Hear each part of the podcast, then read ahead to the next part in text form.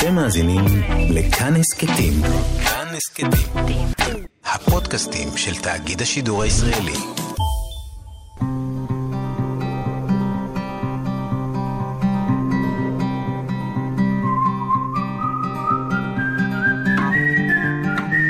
אחת פלוס חמש.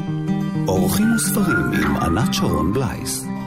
שלום לכם, מאזינות ומאזיני כאן תרבות וחג ביקורים שמח. מי שמלווים אותי בתוכניות הרדיו שלי יודעים שאני חיה בעמק יזרעאל, ליד השדות, ובימים אלה אני רואה כיצד השיבולים נקצרות בשדה אחד, אלה ימי הקציר, ובשדה הסמוך קמות החמניות הצהובות אל מול השמש.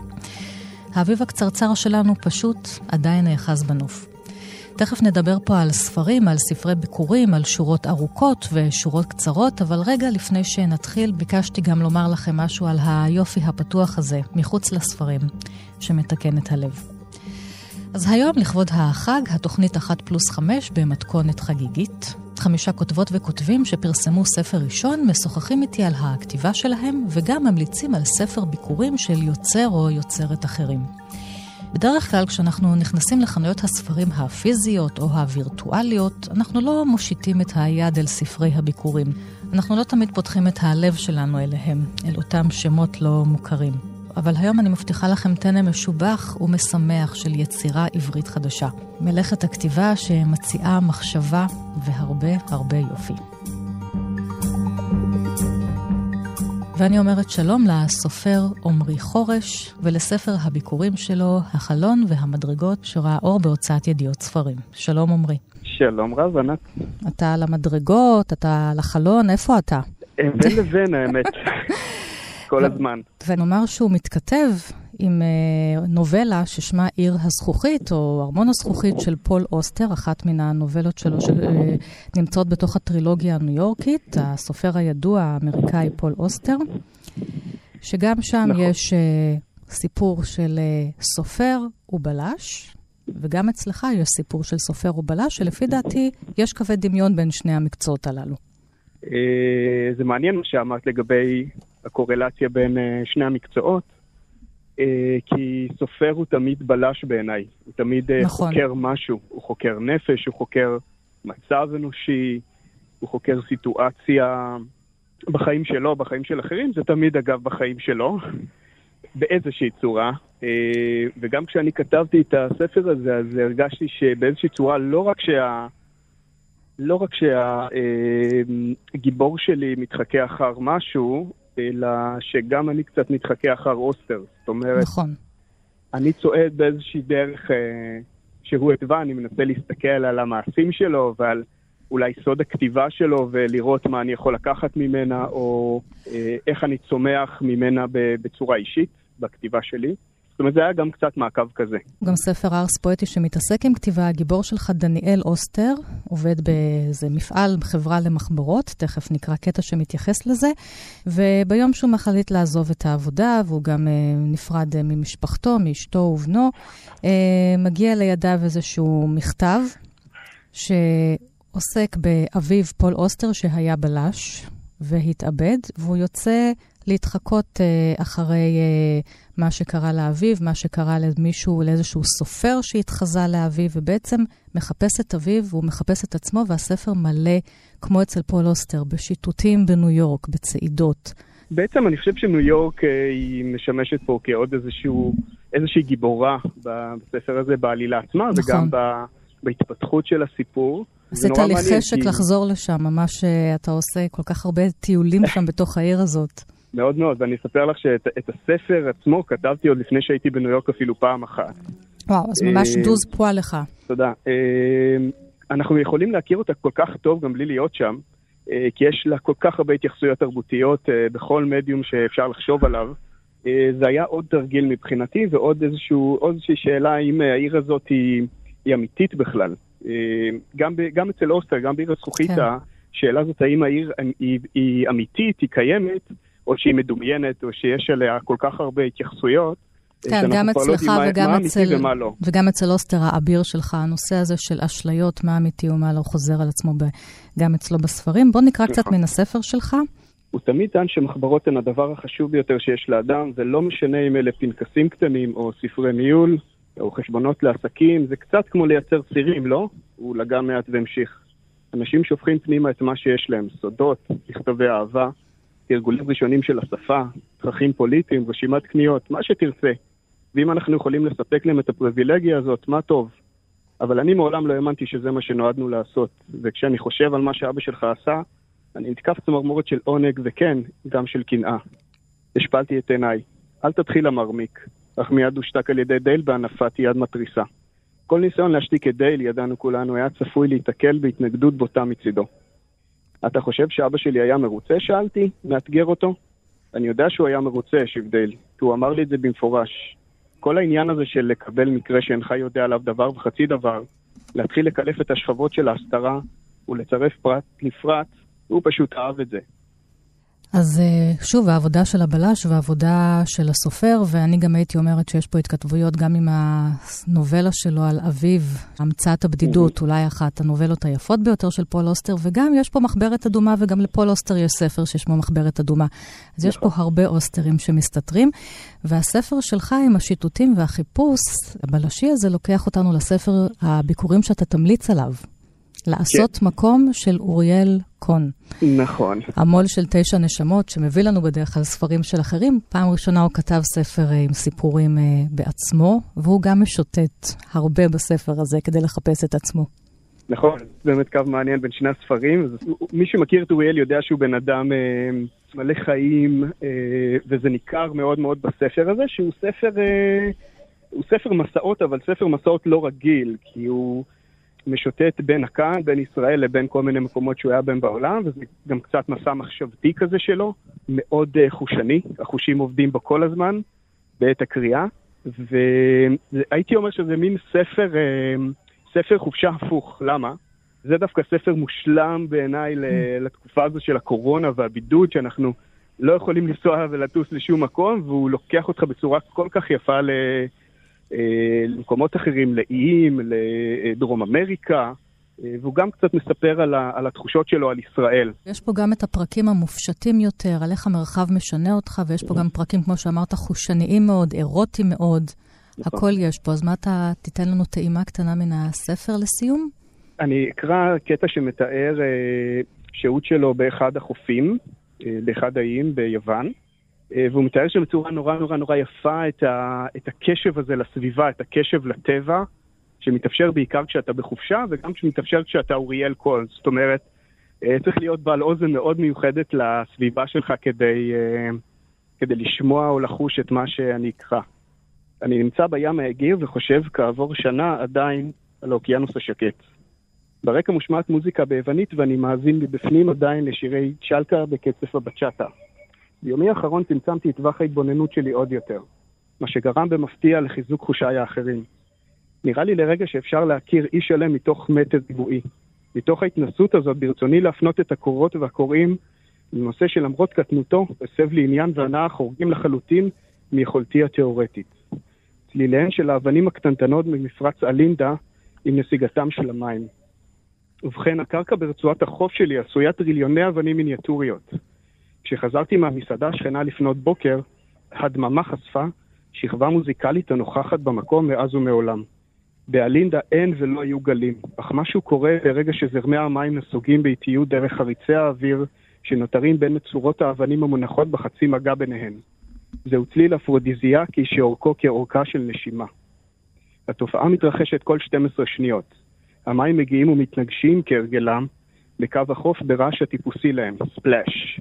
מיד אחר כך יש הפסקה ודממה בת שבריר שנייה, הקודמת לנסיגה המדוברת, ושם זה קורה. גם אתה וגם אה, אוריאל קון אה, חוזרים אל השיטוטים ושופכים את הכל למחברות, מחברות נכון. הספרות היפות. תודה רבה לך, עמרי חורש, עם הספר הביקורים שלך, החלון והמדרגות, וספר הביקורים של אוריאל קון, לעשות מקום. תודה לך, חג שמח. תודה רבה וחג שמח. ביי ביי.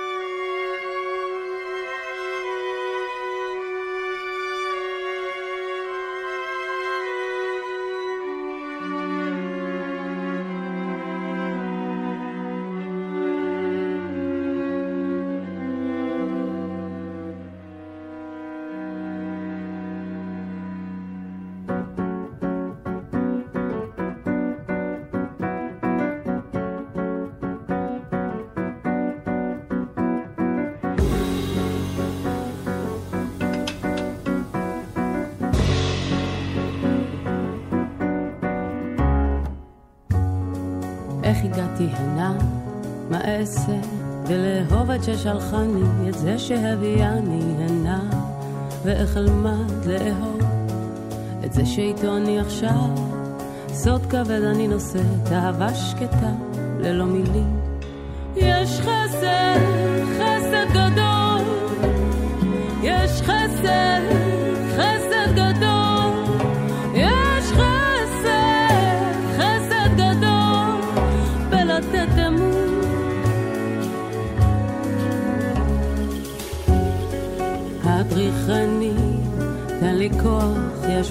יש מחנק גדול בתוך כל הפאר הזה. קל יותר לנשום כשאין כלום, אין כתר על הראש. למד אותי מלכי לשאת את כתרי. יש חסד,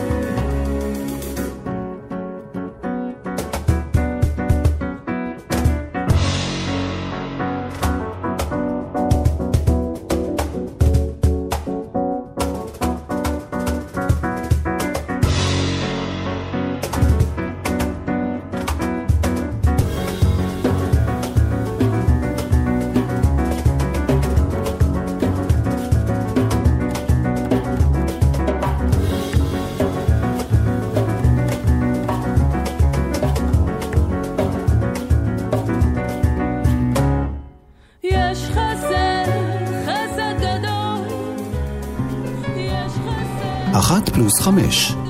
אורחים וספרים עם ענת שרון בלייס.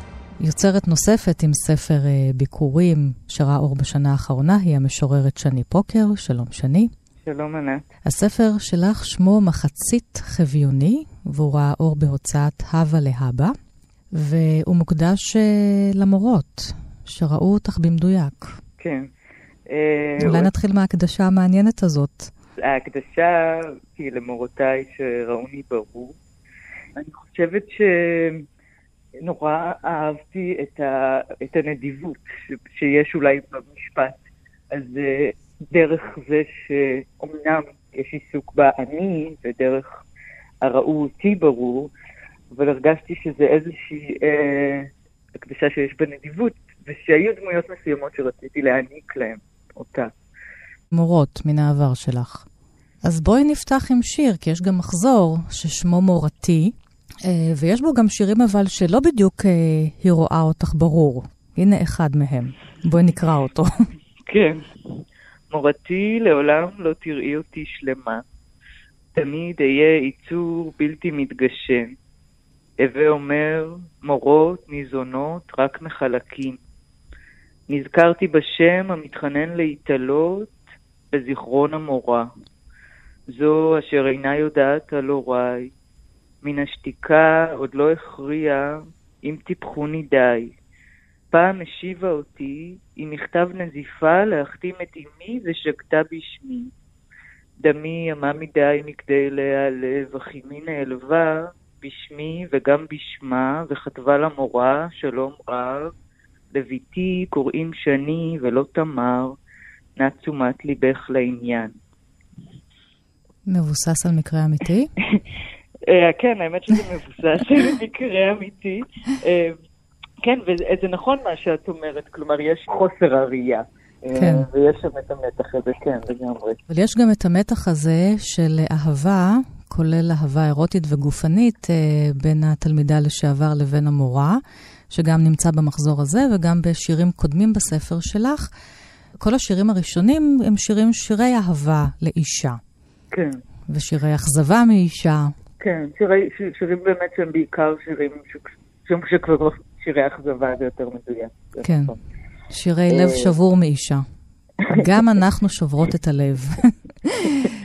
אה, כן, כן, לקח לי אה, הרבה זמן להבין, אפילו הייתי צריכה שהספר יצא כמעט, כדי להבין כמה זה מרוכז שם, הנושא הזה. לאותו רגע פרידה, או לאותו אירוע אה, כואב.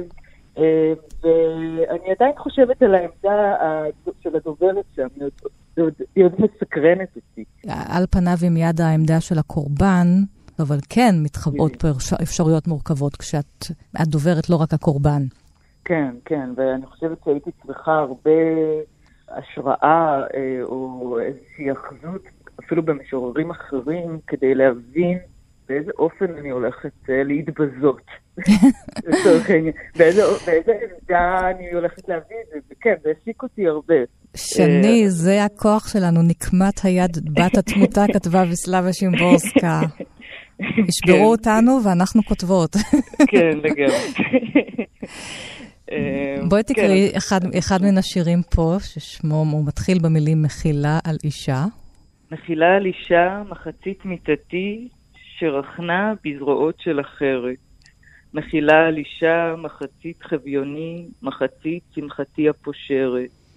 מחילה על אישה שכמו מוות איתי, הפקיעה חיה משפיות דעתי, כשאמרה לי שמתי, כשאמרה לי לשמוט, כשהפילה רוחי כחומסת חומות, כששברה ענפים נמוכים בשנתי, מחילה, מחילה, מחילה על אשתי. כן, אה, ופה גם נמצא השם של הספר, מחצית חביוני. זה באמת משם. ולמה את התכוונת בשם המיוחד הזה? בסופו של אה, אה, דבר הוא הצליח לתחום או, או, או, או לחתום או, או להשרות על, על, על כל הספר איזה מין אווירת חביון למחצה שלי הייתה, לי, אותי היא הרגיעה, אולי אפילו כמישהי ש... נגיד מפרסמת שירים שיש להם קשר יחסית ישיר לדבר, לחומרים מציאותיים. כן. זו הייתה כמעט, כמעט כמו הצהרה שמדובר, שיש פה איזה גם חביון למחצה, שגם שמרתי, כלומר שמרתי עליו כ, כמנגנון פואטי גם בתוך השירים, כן. כן, כתיבת שירה היא בדרך כלל קרובה יותר מאשר עשיית הפרוזה. כן. אל הגוף הראשון, בין גילוי לכיסוי זה כמו מחצית חביוני, בין גילוי לחיסוי של ביאליק. כן, ועכשיו ניקח את החוט שלך ונרקום אותו, או נשזור אותו בספר שאת בוחרת, ספר הביקורים, של עמרי לבנת, ששמו מלאכי והוא ראה אור בהוצאת הקיבוץ המאוחד. אז תספרי לנו על הספר הזה. אה, אז, אז עמרי באמת אה, הוא משורר אה, צעיר וגם מתרגם שירה מערבית. זה ספר הביקורים שלו שיצא, אני חושבת, פחות או יותר לפני שנה. Uh, הספר הוא כולו מחזור שירים, שבהם מופיע באופן עקבי אותו, אותו מלאכי, אותו המלאך עם השייכות והבעלות והאינטימיות וההסתודדות איתו. והמחזור הנמשך הזה יוצר ספר נורא נורא נורא נורא יפה, שלא חושש ללכת אה, בשדות אמורפיים, אה, ובעיקר עושה שימוש מאוד מאוד מאוד מעניין ומאוד אה, אה, מעורר השראה בשפה. כן. אה, אני יכולה לקרוא שיר... כן, בואו נקרא קצת. נקרא את השיר השלישי בספר, שזה גם השיר השלישי במחזור.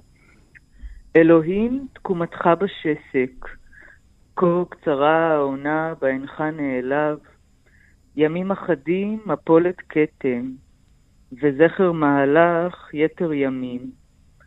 מלאכי, הטבד אלוהים, הנחרד, הנכווה, הישוב הנס הצהוב, הצידי כאהבה.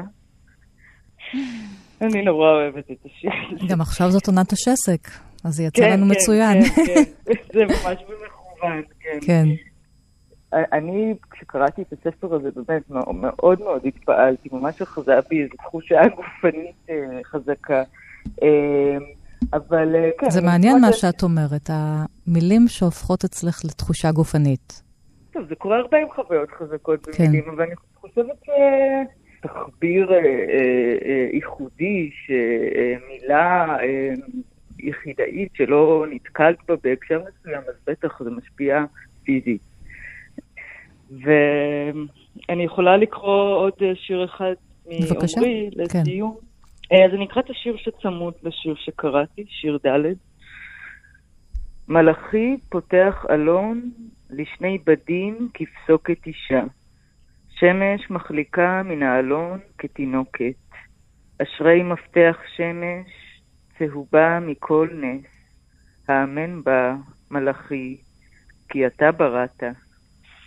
וגם פה יש, אה, אני חושבת, נשזר בפנים אה, גם ההד התנ"כי, גם עם המילה מלאכי, עכשיו גם עם כן. מה ש, שקראת, אתה בראת. כן. מי כן. הבורא. כן, זה בהחלט נמצא בספר, כן. שני פוקר, אני מאוד מודה לך. ספר הביקורים לך. שלך, מחצית חביוני, ספר הביקורים של עמרי לבנת שהמלצת עליו, מלאכי.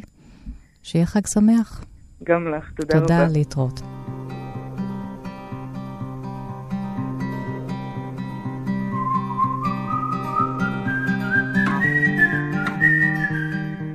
שלום לסופרת נועה סוזנה מורג. שלום. ולספר הביקורים שלך, שכבר חלפו כמה שנים מאז שהוא יצא, אבל הוא עדיין ספר ביקורים, ששמו חוויית משתמש, שראה אור בהוצאת כתר. על הכריכה שלו כדאי לציין, יש uh, צילום מאוד מעניין של uh, אדם ששוכב עם פנים uh, על הרצפה, באמצע הסופר, לימינו, לשמאלו, מדפים עמוסים, והוא מתעלף או לא רוצה לראות. זה משהו שקורה שם באחד הסיפורים. יש פה שלושה סיפורים, שלוש נובלות בספר הראשון שלך. חוויית המשתמש זה החיים שלנו. אולי עכשיו, אחרי הקורונה, יותר מכל, בעידן שבו הטכנולוגיה משתלטת עלינו מצד אחד והשפע מצד שני, ואיכשהו כל הדברים הללו שאמורים uh, לעשות לנו איכות חיים טובה יותר, מרוקנים אותנו, כמו איזה בלון שמוציא ממנו אוויר. בהרבה מובנים זה נכון מאוד. כתבתי את חוויית משתמש ב... ככה ב-2012-2013, ובאמת ניסיתי, הרגשתי בזמן ההוא ש...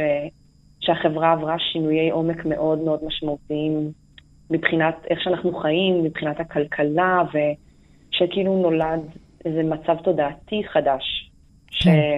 שאפיין את העשור הזה, את העשור השני של המאה ה-21, ובאמת לא ראיתי אז שום ייצוג שלו בספרות הישראלית, וזה מאוד הציק לי, ו... ורציתי לבטא אותו.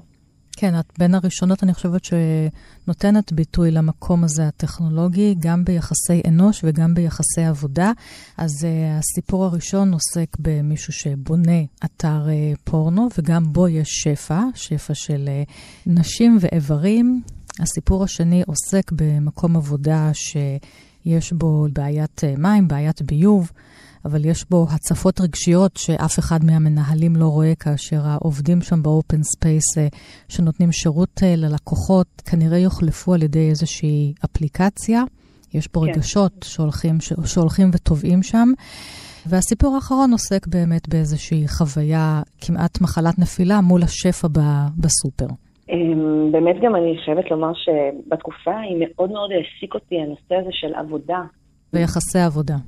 נכון, אה, יחסי עבודה, ואני אני חושבת שרציתי אז אה, לחקור את המשמעות העמוקה של עבודה בחיי אדם, ופעלתי מתוך איזו אינטואיציה שלפיה כאילו האנושיות באה לידי ביטוי בצורה הכי מזוקקת בעבודה, ובמיוחד בקשרים שנוצרים בין בני אדם במסגרת של עבודה, וגם יחסים של בני אדם עם האובייקטים שהם מייצרים במסגרת עבודה, כמו הטכנולוגיות שלהם, אבל באמת בעיקר אה, יחסי אנוש. בואי נשמע קטע מהסיפור הזה.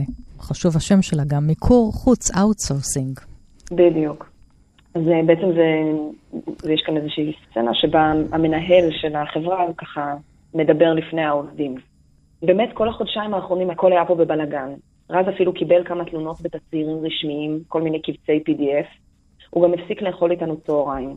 פעם הוא עוד היה אוכל איתנו. לפני שבועיים הוא רוקד את כולם לאספה בחדר הישיבות. הוא עמד מולנו ודיבר. זה ההיעדר של הנוכחות שאני מדבר עליו. הוא אמר כשכף היד שלו מונחת לו על העורף כמו מטלית לחה. אתם לא נמצאים שם עם הלקוחות, ואתם חייבים להפנים את העובדה שהם לא רואים אתכם. אתם לא נמצאים שם איתם, ויש לזה אפקט שאסור להתעלם ממנו. אני יודע שאני אומר את זה הרבה, אבל אני אגיד את זה כל יום אם צריך. מבחינת הלקוח, אתם ההמשך של הדאטה פוליו, וזה גורע מהאנושיות שלכם מולו, וזו הסיבה שבגללה אין ב outsourcing מקום לטעויות אנוש. תשמעי, זה הספר שלך, אני חשבתי עליו שוב בימים האלה של הקורונה, אנחנו כולנו הפכנו ל outsourcing אחד לשני. נכון. אנחנו כולנו הפכנו להמשך של data אחד לשני. חד משמעית, גם בהקשר הכי אישי וגם נכון. במובן של העבודה, לגמרי. וחשוב לומר למאזינות ולמאזינים שאת לא באה מן העולם הזה. עשית פה, אמרת לי, תחקיר מאוד מקיף לספר הזה. זה לא שיש סופרים שכותבים על דברים שהם חווים. אין לך שום קשר לעולמות האלה של מיקור חוץ ובניית אתרי אינטרנט. כשכתבתי את הספר הזה, באמת רציתי לספר סיפור של חברה ולא סיפור אישי מאוד. כן. וזה הדבר שבאמת שלח אותי למחוזות שהיו מאוד זרים לי ולהרבה מאוד מחקרים. אני רציתי הרי לתאר מקצועות חדשים שנולדו בתקופה הזאת וגם את המקצועות ששוקעים ונעלמים. וזה הביא אותי למשל לדבר באמת עם אה, מעצב אתרים, וביקשתי שיסביר לי איך עושים הכל, ואת השפה והז'רגון, ו... אז בדיוק. יש פה חוויות אנושיות לא פשוטות, אבל מאירות עיניים בספר של החוויית משתמש, וזה מביא אותנו לספר הביקורים שאת רוצה להמליץ עליו, גם ראה אור בהוצאת כתר, ששמו תורת הקבוצות, ספר ממש חדש שיצא עכשיו של כרמית סחר. סחר. ובו מתוארת מערכת יחסים בין אה, אלכס, ילד רביעי במשפחת אה, מהגרים מישראל ללונדון, שאיכשהו יצא קצת פג וקצת איטי, ואימא שלו פחות מטפחת אותו, ושולחת נכון, אותו הוא... לדודים לישראל, לבין הארקדי, המהגר מרוסיה, שגם מחפש את מקומו פה בארץ. נכון. יצא לי באופן באמת מקרי ללמוד, אני לא באה ממתמטיקה הרי בכלל, ויצא לי ללמוד תורת הקבוצות באופן מקרי. והשם של הספר, תורת הקבוצות, זה, זה סקרן אותי נורא לראות איך זה, מה, מה הוא יטמון בתוכו, ו, וגם עצם העובדה שהוא נכתב על ידי מדענית ועל פני, במשך כמעט עשור. כן, הרבה ו... שנים שהיא כתבה אותו כרמית. נכון, ואני רק באמת ככה אוסיף למה שאמרת, זה רומן חניכה, שיותר ממה שהוא קורה בעולם, אפשר לומר שהוא קורה יותר בתוך הנפש של אה, אלכס הגיבור, אבל התהליך חניכה הזה נעשה דרך ההתגוששות וההיאבקות שלו עם אותו ארכדי. מה שמשותף להם זה החוויה המאוד אה, קשה של הגירה ששניהם חווים. של השוליים. נכון. מה שיפה זה באמת התהליך הזה של בנינה, של היעשות לאדם דרך אלימות, והספר הזה מגדיר כמעט מחדש את המושג אלימות דרך מושגים כמעט הפוכים של אהבה, של חברות. וזה גם עומד בניגוד לנושא הזה של תורת הקבוצות, של מתמטיקה, של אחת מהסוג של אומנות, זה לא רק מדע נשגבת של, של עדינות, של משהו מופשט, ומול המוזיקה, האחים שלו הופכים להיות מוזיקאים חשובים, והוא בונה את עצמו, את הזהות שלו דרך האלימות. בואי תקראי לנו קצת. אני מקריאה בעצם אה, קטע שבו אה, אלכס סשה מסתובב בשכונה, הוא כבר בישראל, והוא מסתתר מאותו ארכדי. אפשר היה לחתוך לרחוב הראשי מבלי לעבור באזור האסור, ואלכס שכנע את עצמו שזהו קיצור דרך לגיטימי, אם כי הדרך הייתה מפוצלת מכדי שיוכל להאמין בכך בלב שלם. וכל פיתול ועיקוף נוסף יעצימו את ההשפלה. הוא חצה חצרות פנימיות של בתים, הקיף חדרי פחי זבל ודילג מעל חתולי רחוב שהוחרדו מריצם, ולבסוף, למרבה החרפה, השתחל דרך פרצה בגדר תיל חלודה. כשתיקנו יום אחד את הפרצה והדרך העוקפת נחסמה, הוקל לו. לא בהסתתרויות התמודד עם הנורא מכל, וכי כחפרפרת במחילה יתחבא, גם הוא חופשי ללכת באשר ירצה. גאה ואמיץ וקר רוח, מבטו מסוגל להפיל ארצה את האכזר שבאויבים. רק לא באזור האסור. מרק היה בן תשע, צעיר מאלכס בשנה וחצי, אבל גבוה ממנו ורחב כתפיים, והבהלה שאחזה באלכס שישעה אותו. הוא כפה על אלכס משחק חדש, שבו אסור תחת שבועת אמונים לומר את המילה 16 בשום שפה לעולם. ברגע שאחד מהם יאמר 16, יפסיד. הוא רצה לאסור גם על המילה תולעים, אבל בגזרה שכזו לא ניתן היה לעמוד. אלכס ביקש להזעיק עזרה. מה יכתוב בפתק שישנח אל מעל הברושים, ומי יקרא אותו? לסופי שלום, הוא פתח את מכתבו. כתב ידו חורק ועקום מימים רבים של חוסר שימוש. העט העבה מותיר כתמי דיו. האותיות הילדותיות שוקעות בתוך הבלוק הצהוב, אני מתגעגע נורא ורוצה לחזור הביתה. מרק וסופי הם האחים שלו, של אלכס. נכון. האחים המוכשרים. כן, בדיוק, והוא ו... ככה הכבשה השחורה של המשפחה. כן, ויש פה גם סיפור על משפחה מאוד מעניין, על מה זאת אימהות. זה גם, יש פה עוד אין ספור אפשר למתוח את המניפה הזאת של דברים שיש בתורת הקבוצות. בדיוק, ואני באמת רוצה לומר משהו קטן על מה שאת אומרת על המניפה ועל... יש פה שימוש מאוד מאוד יפה בכל המושגים של המתמטיקה והפיזיקה, הוא מאוד בקלות זה יכול ללכת למקום אה, גימיקי, או כן. כאילו להתאהב בטריק הזה, אבל היא בעצם עושה את זה בצורה מאוד מאוד מתוחכמת ולא מובנת מאליה.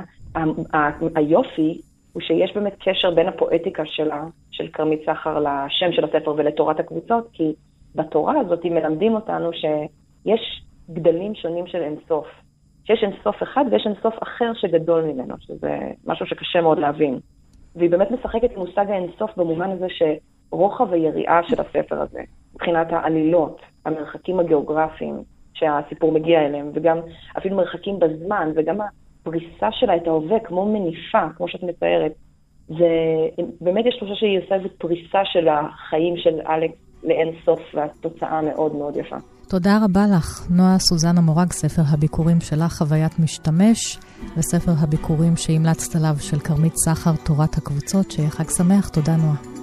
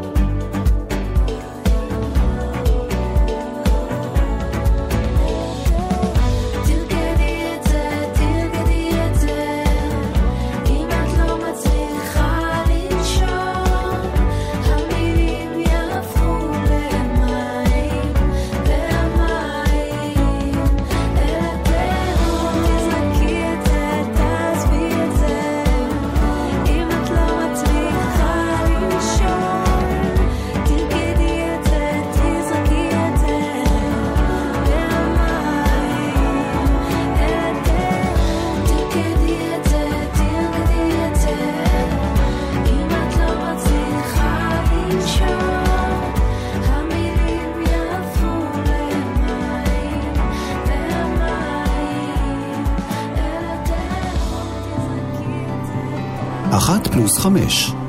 אורחים וספרים עם ענת שרון בלייס.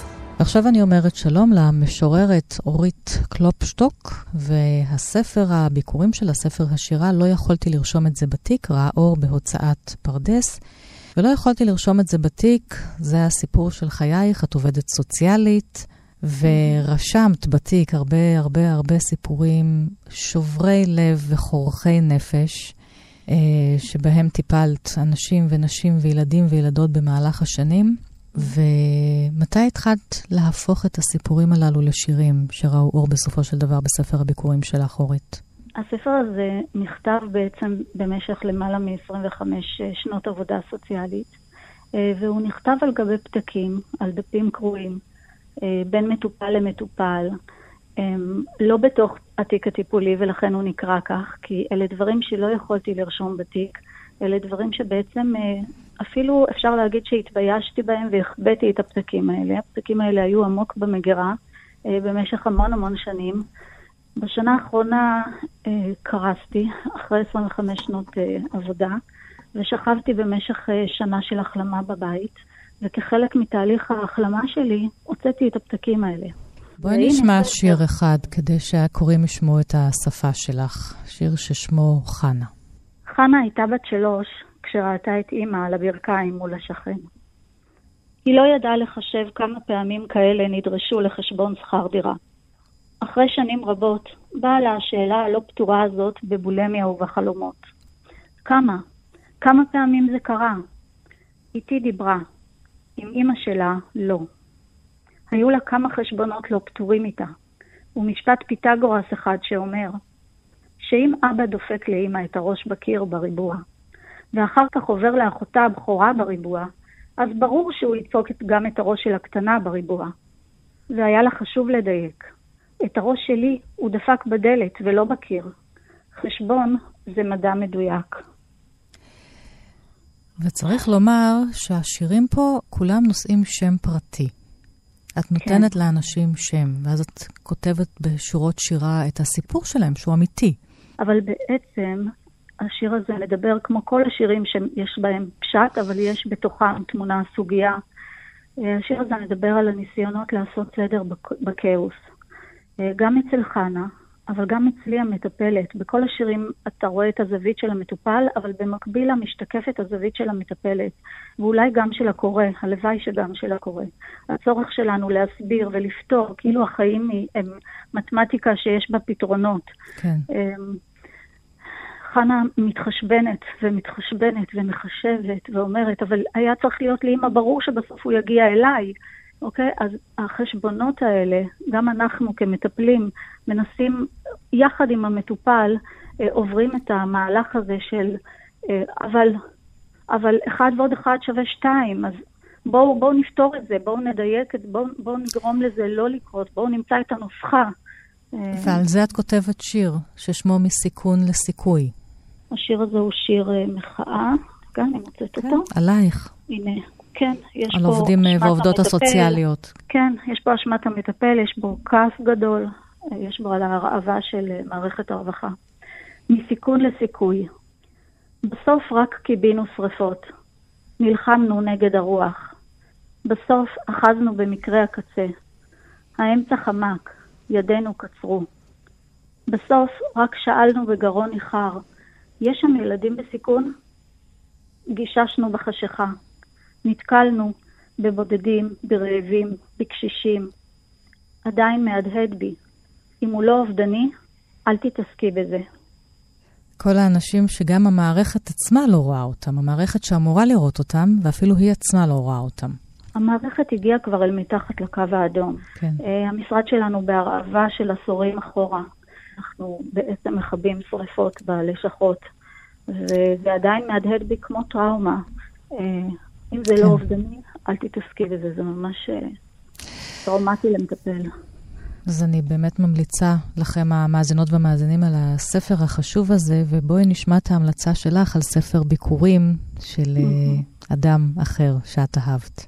ואני בחרתי בספר uh, נפלא שנקרא איך עושה תהום, של אבישי חורי, הוצאת פרדס, ספר שירה כמובן. לקחתי את הספר הזה ליד בגלל המילה תהום שעל הכריכה, אני מכירה כן. את המילה הזאת. אני יודעת איך עושה תהום, ורציתי להתבונן עמוק לתהום mm. של uh, אותו אבישי שאיני מכירה אותו. כן, שבא מבית uh, דתי ואוהב כן. גברים, והוא כן. צריך לצאת עם זה אל העולם בלי פחד. כן. אני הרגשתי uh, חוויה של, גם בספר שלי, של יציאה מהארון. זה לא רק יציאה מהמגירה, זה גם כן. יציאה מהארון. ומאוד הזדהיתי עם אבישי, השירים שלו. אז בואו נשמע את השיר הראשון שבחרת. הוא נקרא מאפייה. מה שירפא אותי הוא כנראה מה שיחשוף את העלוב, את היותי נזקק כל כך. לחק להיסדק בו, לשיר שייכתב על שנות אין חק, לבוקר להתפלש בתוכו. צמיחה שלא תחרוג ממנה רגל, נוכחות קבועה, שקטה, כמו השבת. לשאלות כמו, איפה אתה? הכנתי לך מיץ תפוזים. או, אני במאפייה, יש משהו שבמיוחד אתה אוהב? כן. אימא שמחפשת את הבן שלה, והוא מחפש את עצמו רחוק מן הבית. כן. מה עוד תפס אותך בספר הזה? אה, יש הרבה קווים, אה, אגב, דומים ביני לבין השירים שבספר הזה, וגם אה, אימא ובן, גם החזרה בשאלה, השירים האלה ממש קראו אותי. טוב, השיר השני הוא תפוגה. מבחינת הולכת קול בחלל, כמה שנים יכול להדהד לעג של ילדים? האם היועצת כבר סלחה על שהייתי שמן? חשבתי שחובקתי די סביב כל האיברים הפגועים. בחדרים שנעזבו גידלתי דיירי קבע, ועדיין, כשמשתייף בי הסייף, אין לו אחר מלבדי. גם בתוך הספר הזה באמת יש את הניואנסים של, כמו שאת אומרת, של איזה שפה טיפולית, או של מישהו שאפילו טיפל בעצמו. לגמרי. הוא היה צריך שיראו אותו. נכון. ואת אה, נכון. מיד רואה את זה. זה חיבור מאוד עמוק, ספר שאני חוזרת אליו שוב שירה, שירה היא, היא אפשרות טיפולית, כתיבה, מבחינתך? בוודאי, כן, בוודאי. תספר. השיר הראשון שכתבתי בחיי נכתב בשבוע שבו סבא שלי נפטר. אה, הייתי ילדה בת עשר, וזו התשובה הניצחת לשאלה האם אה, שירה היא ריפוי. מאז התחלתי לכתוב. אה, כתבתי אותו בתוך שיעור, הפכתי את המחברת לדף האחרון וכתבתי שיר. כתבתי שיר ורווח לי. והלכתי עם השיר הזה ונאחזתי בו במשך כמה שנים. אה, ידעתי שזה הקשר שיש לי לסבא שלי. אה, אם זה לא תרופה, אז, אז מה זה תרופה? ספר הביכורים שלך, לא יכולתי לרשום את זה בתיק, אורית אה, קלופשטוק, שראה אור בהוצאת פרדס, ואת המלצת על ספר הביכורים של אבישי חורי, איך עושה התהום, גם הוא בהוצאת פרדס. אני מאוד מודה לך, וחג שמח. תודה, תודה אורית. תודה רבה, חג שמח. להתראות. תודה.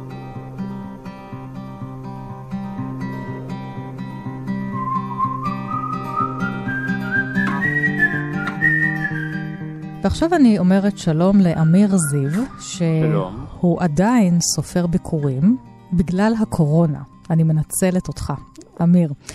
עוד מעט אמור לצאת לך ספר שני, אבל הכל נדחה, אז אפשר לנצל אותך, ואני גם אספר למאזינות ולמאזינים למה אני חוזרת אליך, כי אתה היית המרואיין אה, ביקורים אה, שלי כשעברתי מכל ישראל לתאגיד. התוכנית הראשונה ששידרתי בתאגיד הייתה איתך. אז אמרתי, יאללה, געגועים, ובוא נחזור לספר הראשון שמאוד אהבתי, ארבעה אבות, שלך, אמיר זיו, שראה אור בעם עובד.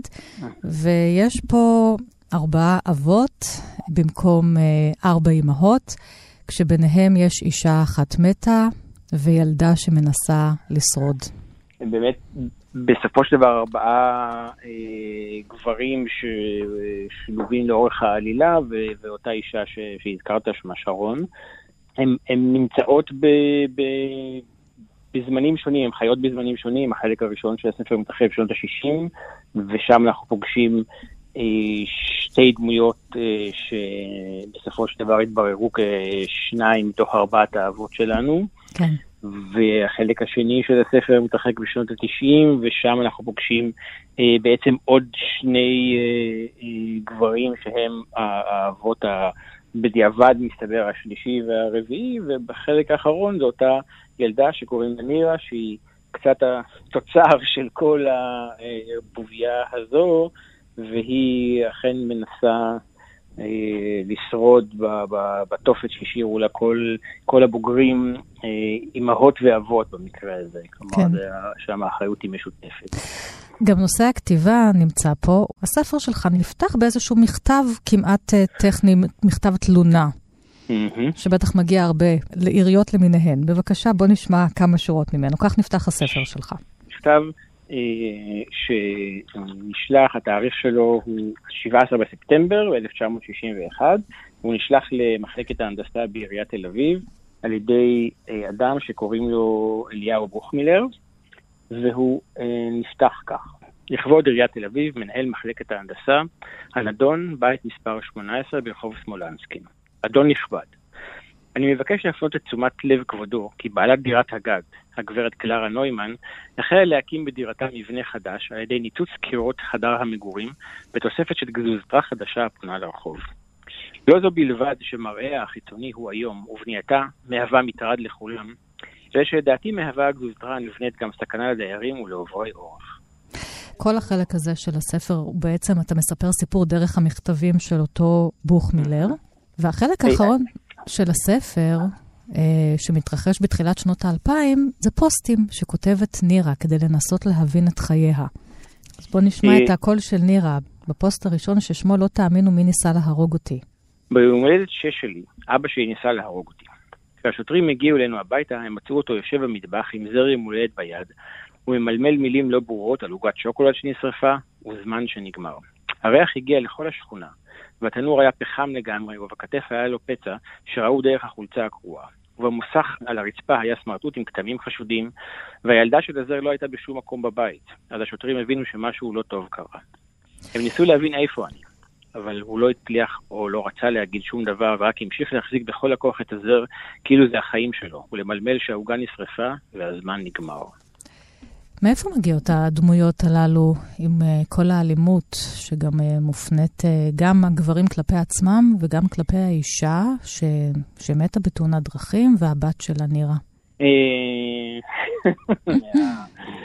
הלב האפל שלי. הלב האפל שלך זה כמובן על קצה המזלג מה שעשינו פה, יש פה באמת קשרים בין ארבעתם מרתקים.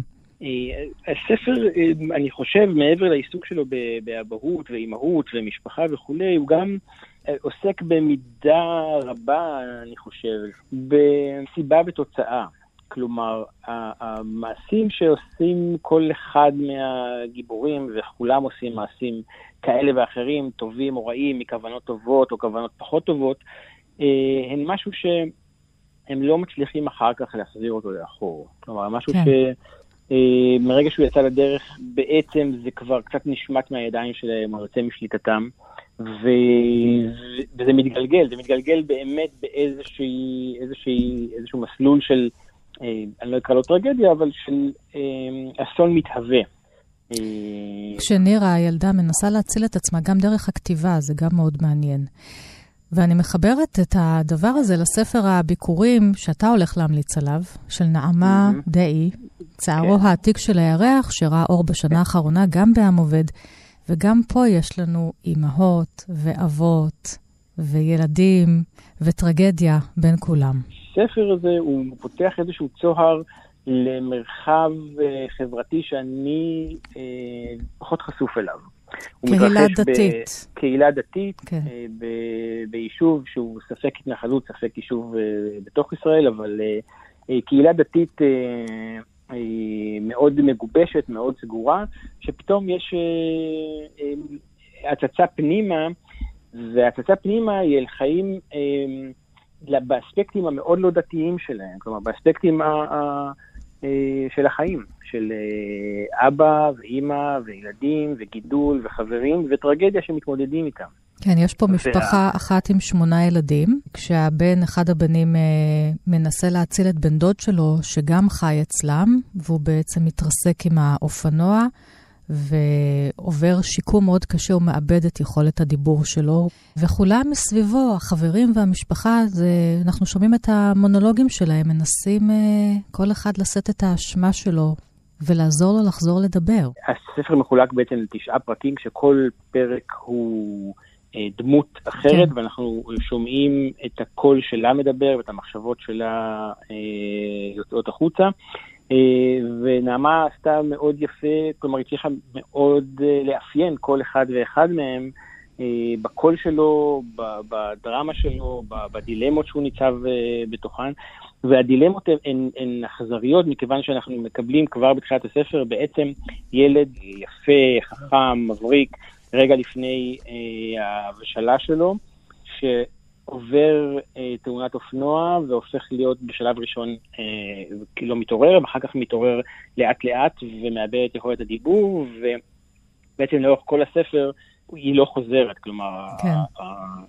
וה, ומכאן בעצם הולכת ונפרסת עלילה שבכל פרק אתה לומד עוד, עוד פינה שלה, ואתה מגלה שבעצם את הסיבה שבגללה הוא רכב על האופנוע באותו ליל שבת שבו הכל קרה, אתה מגלה את היחסים בין שתי האימהות, שהבן של אחת מהן העדיף את ה... לגדול אצל האחרת, כן. אתה מגלה את, ה... את המורכבות של היחסים עם האבא שהוא רב ביישוב הזה, ובכל פעם אתה מגלה עוד ועוד פן במשפחה המאוד רחבה הזאת, שהיא כמעט כל היישוב כולו, ובוודאי המשפחה הגרעינית הגדולה שסביבו, אה, שכולם מתכתבים עם, ה, עם התאונה הזאת, כולם מתכתבים עם אותו אריאל, שהוא הגיבור של הסיפור, ש, שהוא לא אריאל שהיה קודם. תקרא לנו משהו ממנו, מצערו העתיק של הירח.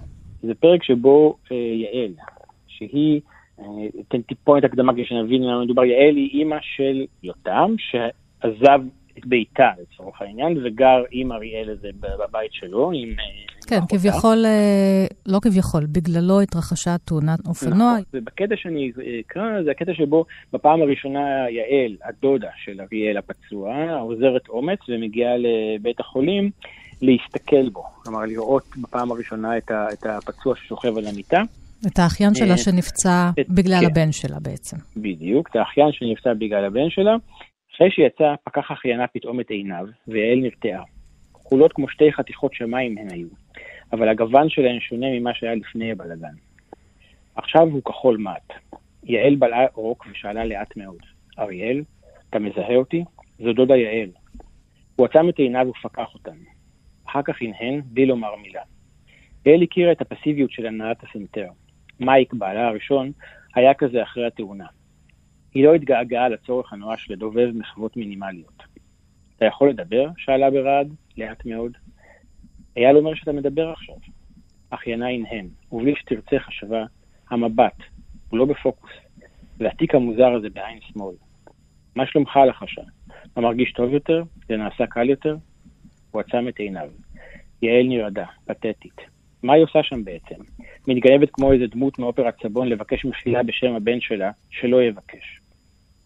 אתה כועס על יותם ממילא בשקט ושקט, בעיקר לעצמה, כי נדמה לה שנרדם. אייל אמר לה שיש לו ניתוקים כאלה. לאט לאט, שלא להעיר אותו, נסוגה אל פתח החדר וקפצה בבהלה כשאמר, לאה אך צלול, יותם. אני באמת לא יכולה שלא לחשוב כן על איזה שהם קשרים שיש בין הספר של נעמה לספר שלך, על אמהות ואבות ומשפחה. ספר שלך, ארבעה אבות, אמיר זיו, ספר הביקורים שלך, והספר של נעמה דאי צערו, העתיק של הירח, שניהם ראו אור בעם עובד. ותודה רבה לך. חג שמח לכולם. תודה, אמיר. כאן אני חותמת את שעת ספרי הביקורים החגיגית של כאן תרבות. את כל תוכניות אחת פלוס חמש תוכלו למצוא בדף ההסכתים של תאגיד השידור, באינטרנט ובאפליקציה שלנו, ועוד פרטים על התוכניות שלי גם בדף הפייסבוק שלי. שיהיה לכולנו חג שמח וגם תצאו אל הנוף הפתוח. תודה לכם להתראות.